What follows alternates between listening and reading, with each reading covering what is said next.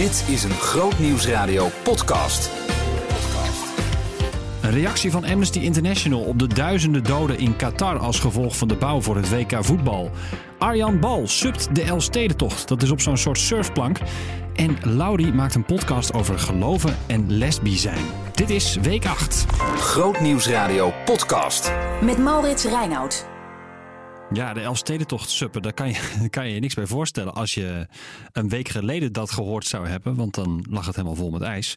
Nu is het even anders. Ehm, het is lekker zonnig buiten. Het is gewoon lente. En dat is een perfect moment voor Arjan Bal om de Elfstedentocht te gaan suppen. Waarom hij dat doet en ehm, nou ja, hoe dat eigenlijk hem vergaat, dat hoor je straks.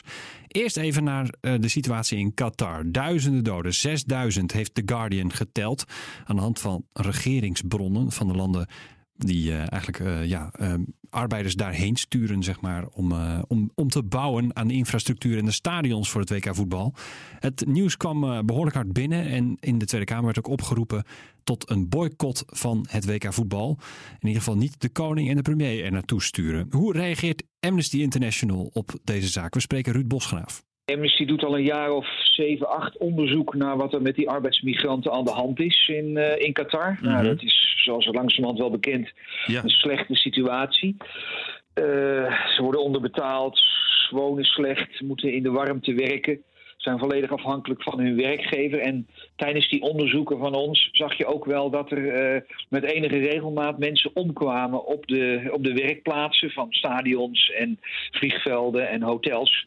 En ook wel, ehm, ook wel daarbuiten in, in, in de woon, eh, woongebieden. En soms ook wel zelfmoorden door eh, de, de, de wanhopige situatie waarin ze verkeerden. Dus het kwam niet als een verrassing. Maar ja, dit is wel een, een heel hoog eh, getal. Wat, wat, het is moeilijk om te achterhalen hoeveel doden er vallen. eh, omdat Qatar er weinig open en transparant over is. Maar dat er doden vallen is duidelijk. En, en ja, ook als het er wat minder zouden zijn dan The Guardian zegt dan zijn het er nog altijd veel en eh, zijn het er te veel. Ja. Eh, e- even over die omstandigheden. Hè. Dat is, dat, het is een beetje schimmig en je hoort vaak de omstandigheden zijn, eh, zijn slecht. Mensen zijn omgekomen. Maar waar komen ze dan... eh, je krijgt dan snel het idee dat ze zich kapot werken bijvoorbeeld. Is dat het ook echt? Of is het inderdaad psychisch? Of... Ja, dat is het. Nou ja, dat, dat- je moet dan denk ik even één heel klein stapje terugzetten. Het zijn over het algemeen, misschien ook voor de luisteraars, eh, zijn het eh, mannen en soms ook vrouwen als het huishoudelijke, om huishoudelijke hulp gaat uit landen als Nepal, India, Ja. Bangladesh, Kenia. Eh, die komen daar werken en die, eh, bij aankomst worden ze eigenlijk meteen volledig afhankelijk van hun werkgever. Dat noemen ze het sponsorship systeem. Ehm, ze leveren hun paspoort eh, in ehm, en, en kunnen eigenlijk niks meer. Tot voor kort konden ze niet naar huis. Ze konden niet van werkgever veranderen. Ze moeten werken hele lange uren aan die stadions in de hitte. Ehm, krijgen vaak heel slecht betaald of niet betaald. Of betaling blijft heel lang, eh, lang uit. Ze zijn eh, slecht gehuisvest vest over het algemeen. Hoewel dat ietsje verbeterd is door alle kritiek de afgelopen lopen jaren. Eh, kunnen niet lid worden van een vakbond bijvoorbeeld. Nee. Zijn vaak laaggeschoolde, eh, soms analfabete eh, mannen en soms vrouwen ook, moet je niet vergeten. Dus ja, ze zijn heel erg afhankelijk en eigenlijk behoorlijk, eh, behoorlijk eh, rechteloos. Alhoewel er wel iets verbeterd is de afgelopen jaren door alle kritiek die er van Amnesty, maar ook van anderen, zoals vakbonden, wel geweest is. Ja. Ehm, nou wordt er ook gesproken over een boycott. Ik, ik zag dat Gert-Jan Segers van de ChristenUnie en Sigrid Kaag van D66 gisteren opriepen om dat WK dan de, te boycotten. Is dat dan, nou, ik, ik begrijp dat ze dus inderdaad wel wat veranderd hebben de afgelopen jaren naar aanleiding van de kritiek. Heeft zo'n boycott dan ook zin? Nou ja, wij vinden van niet. Omdat, eh, nou ja, nogmaals, wat ik je net al vertelde. Wij eh, gaan vooral voor de belangen van die, van die, van die migrantenarbeiders. Hè, de mannen en, en de vrouwen, veelal mannen. Dat vinden wij het belangrijkste. En als je nou het toernooi gaat boycotten, stel dat dat van de grond komt. Het is niet waarschijnlijk, maar dat een paar belangrijke voetballanden zeggen: we gaan niet.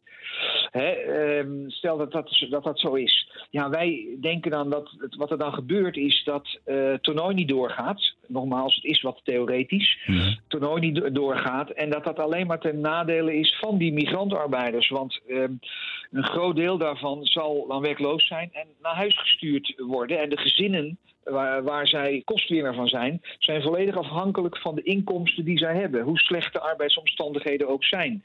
Dus het gaat die migrantarbeiders niet, eh, niet helpen. Dan is het vooral een politiek signaal, zo'n zo'n boycott. En dat is natuurlijk, daar is best iets voor te zeggen in een land als, als Qatar. Want ja, het is ook al een land met de doodstraf. Eh, Mhm. er wordt gemarteld, de gevangen- gevangenissen zitten vol, zoals veel landen in, het, eh, in, in, in, in dat gebied in het Midden-Oosten. Maar het is toch vooral een politiek signaal. Het gaat die arbeidsmigranten eh, ja, niet, niet helpen, zeg maar. Hè. Dat, dat neemt niet weg dat het best goed zou zijn dat als bijvoorbeeld het toernooi begint dat politici uit Nederland, ministers, een signaal afgeven dat ze weten wat er aan de hand is. En dat dat, eh, dat, dat moet veranderen. En ook niet eh, deelnemen aan mooie fotosessies met, eh, met de sheik, et cetera. Maar, en ja, nogmaals, een boycott gaat niet helpen. Wij denken echt dat de anderhalf jaar die we nog hebben tussen nu en het begin van het toernooi in november 22, dat door druk uit te oefenen op de regering van Qatar, en dat moeten landen doen, dat kan Nederland of de EU ook doen, en ook door druk uit te oefenen op de FIFA, de organisator van het toernooi, hè, de Wereldvoetbalbond, dat je nog behoorlijk veel kunt verbeteren in die anderhalf jaar aan die arbeidsomstandigheden voor die arbeiders. Het zal niet het paradijs op aarde worden, Nou, zo naïef is Amnesty ook niet, maar er is nog best wel wat mogelijk. En dat vinden wij dan belangrijker dan een, eh, dan een boycott. Ja, eh, u, zegt het zal niet het paradijs worden, maar je zou toch ook kunnen zeggen van het is sowieso al verschrikkelijk. Er zijn al veel te veel mensen omgekomen. Eh, u, zegt inderdaad ze verdienen dan geen geld meer, maar de vraag is natuurlijk of je dat moet willen. Dat ze daarheen gaan en inderdaad wel wat geld verdienen. En ik wil niet hun banen afpakken, maar het is toch hartstikke, als je daaraan doodgaat, dan kan je beter thuis blijven, toch of niet? Ja, nee, nee dan, nou ja, goed. eh, maar het, het zijn wel de armsten van de armsten hè, die, eh, eh, die, die daar naartoe migreren om te werken. Dus natuurlijk kun je zo redeneren, maar het is, wij vinden het iets logischer om te redeneren dat gewoon de arbeidsomstandigheden moeten verbeteren daar. zodat ze op een normale manier hun, hun brood kunnen, kunnen verdienen. In normale werkomstandigheden. Dat lijkt ons een, een betere weg dan, ehm, dan dat niet, niet te doen. En, en, en ja, weer voor te zorgen dat er ehm, een grote groep werklozen bij komt. Vergeet niet, er zijn 2 miljoen eh, arbeidsmigranten in, eh, in Qatar. Zo'n beetje 90% van de bevolking. En niet iedereen zou werkloos worden als het WK niet doorgaat, maar een deel, eh, deel wel. Dus wij vinden het logischer om er gewoon voor te zorgen dat die arbeidsomstandigheden verbeteren. En wij denken dat dat voor een deel dat dat, dat, dat nog kan. Nou ja, en daar kan bijvoorbeeld in Nederland de KNVB ook een rol in spelen door zelf Qatar aan te spreken, de voetbalbond daar, maar ook wel door druk op de FIFA uit te oefenen. Om te zeggen van jongens, jullie organiseren dit toernooi. De FIFA daar verdient daar ook een hoop geld aan.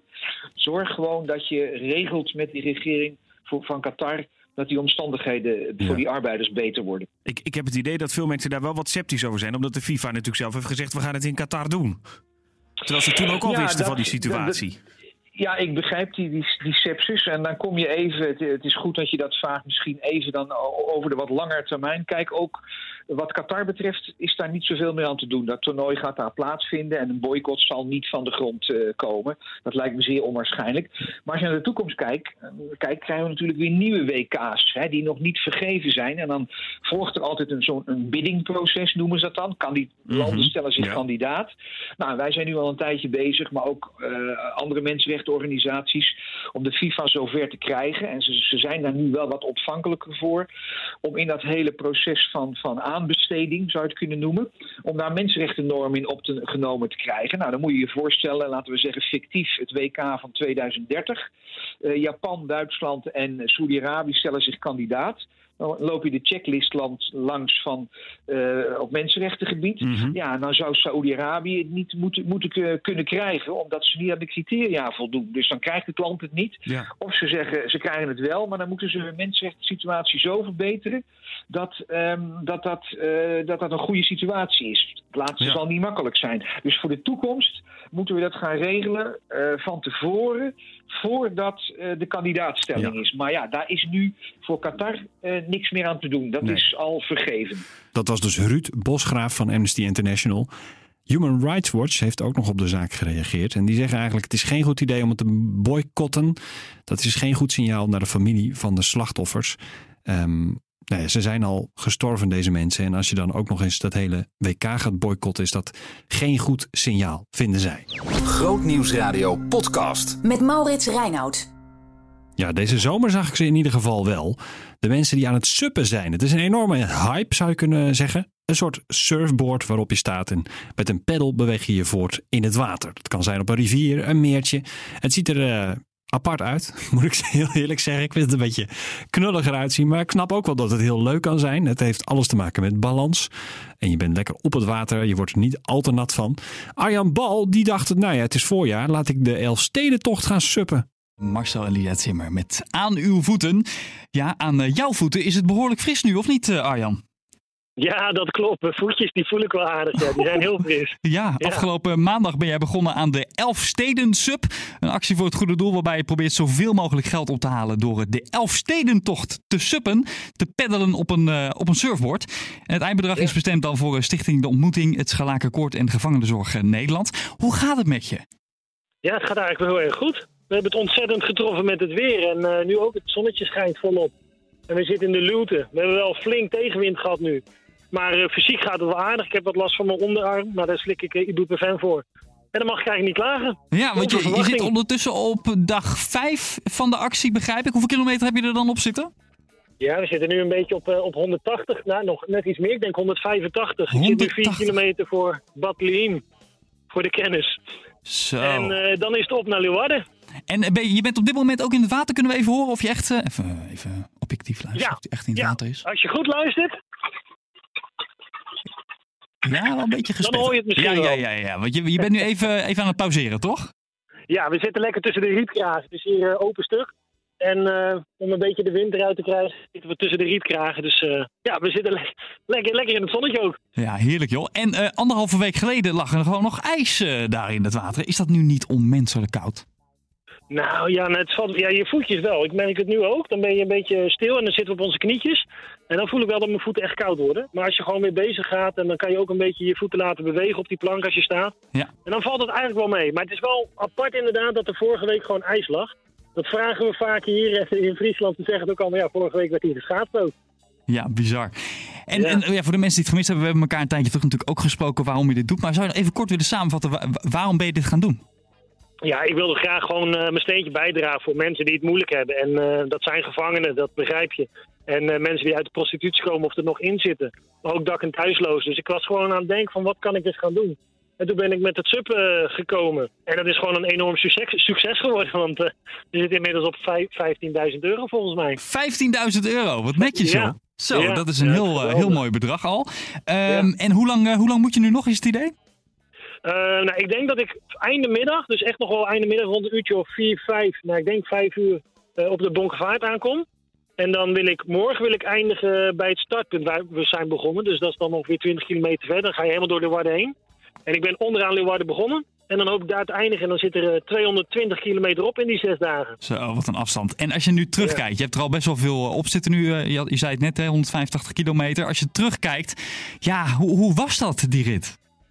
Ja, mooi. Soms was het echt wel afzien en heel tijd. Hele stille stukken zitten erbij. En uh, na een paar dagen heel erg last van die arm gehad. En dan is het gewoon wel heel erg pittig. Maar goed, dan weet je ook weer een beetje waarvoor je het doet. En er wordt ontzettend meegeleefd. Uh, we zijn net uh, bij een dorpje hiervoor heel erg leuk ontvangen door familie, vrienden en kennissen. En dat was echt weer heel erg bemoedigend. Dus uh, nee, dat is onwijs gaaf allemaal. Het is echt een, een mooie ervaring. En is het overal eh, makkelijk doorkomen? Of is het af en toe echt wel even improviseren om eh, de route te vervolgen? Nee, we hebben twee keer wel een stukje eh, moeten lopen. Even de plank eruit. Dan was het sluisje dicht. Maar verder kunnen we eigenlijk overal, soms liggend op je plank onder een brugje. Maar meestal gewoon op de knietjes. Dan kun je er weer uh, onderdoor. Dus eigenlijk kunnen we de hele route gewoon wel heel erg goed doen. Ja, tof zeg. Hier en daar nog wat sneeuw en ijs. Maar uh, dat is inmiddels wel weg. Maar aan het begin nog wel. Ja, nou je bent dus al een eind onderweg. Uh, nog circa 40, 50 kilometer te gaan. gaat dat lukken denk je? Ga je het halen? Ja, ik denk het wel. Nu, uh, nu zijn we zo'n eind, gaan we niet meer opgeven. Of het moet heel gek lopen met mijn arm, maar dat verwacht ik niet. Dus uh, ja, we gaan er zeker voor om hem te finishen. Ja, als je die finish wil meemaken, dan zou ik zeggen, luister gewoon naar Laurens Lunchroom, want dan gaan we hem zeker nog een keer bellen. Grootnieuwsradio podcast. Met Maurits Reinoud. Toen Laurie tot de conclusie kwam dat ze op vrouwen viel, zette dat haar wereld op de kop. Ze zegt, ik zag dromen wegvallen, zoals het hebben van een gezin, kinderen. En ik vond dat heel lastig. Als ik een keuze had gehad, dan was ik liever niet lesbisch geweest. Ik moest ook een soort van rouwen om dingen die er nu niet voor me zijn. Ik ben nu 31 en had het mezelf heel anders voorgesteld. Laurie is een zoektocht begonnen. Zijn mijn geloof en mijn seksuele geaardheid met elkaar te combineren? En in die zoektocht spreekt ze met vrouwen die hier allemaal anders mee omgaan. Ze heeft een podcastserie gemaakt. En over die podcastserie naar zoektocht praat ze met Eunice in het programma Brandstof.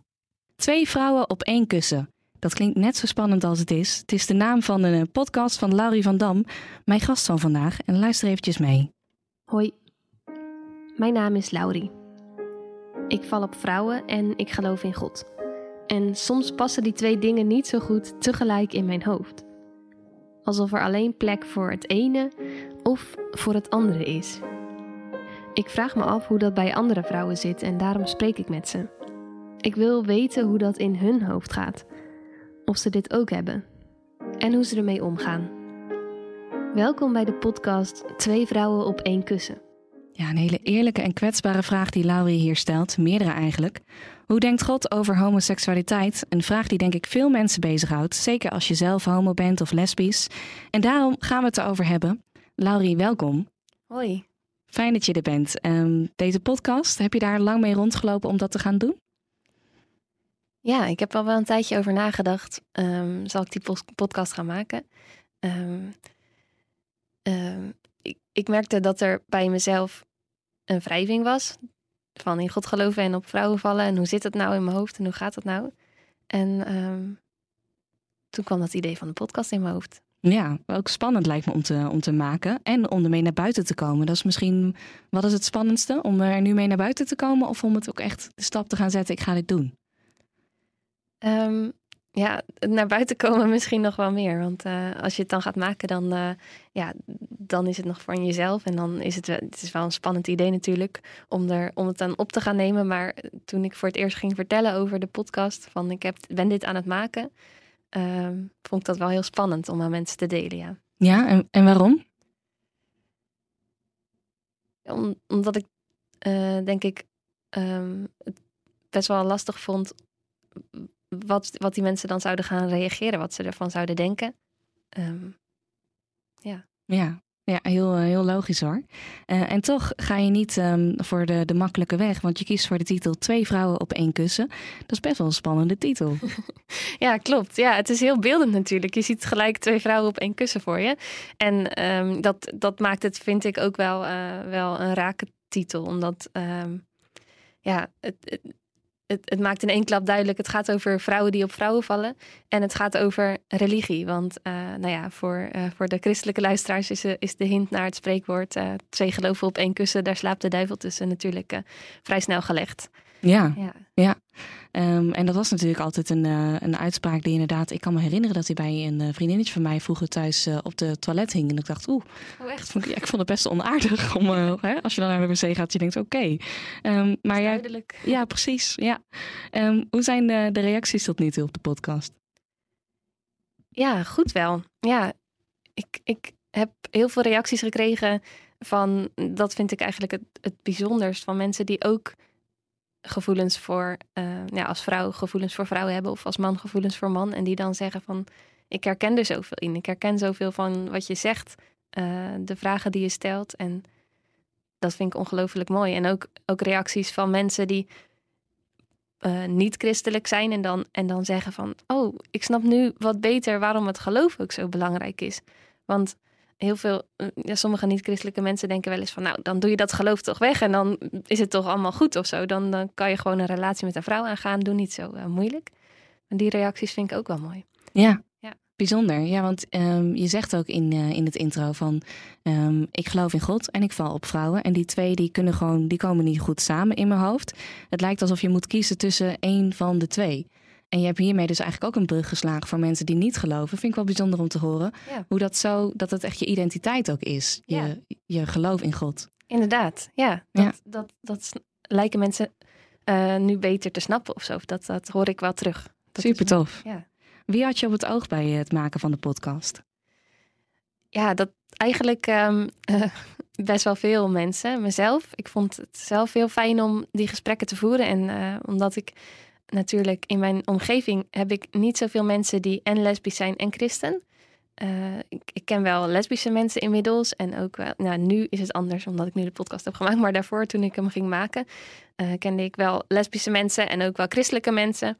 En daar kan je het dan uh, over hebben. Maar echt mensen die die, die strijd, al, zeg maar, strijd, nou ja, die lesbisch zijn en christelijk, die sprak ik niet zoveel. Mm. En om daar ook echt lang mee te praten, van, voor een uur lang, dat, dat Ja. vind ik heel bijzonder. Ja, zeker. Het is een zoektocht die je ook voor jezelf bent aangaan. Je maakt de podcast ook voor jezelf. Ja, zeker.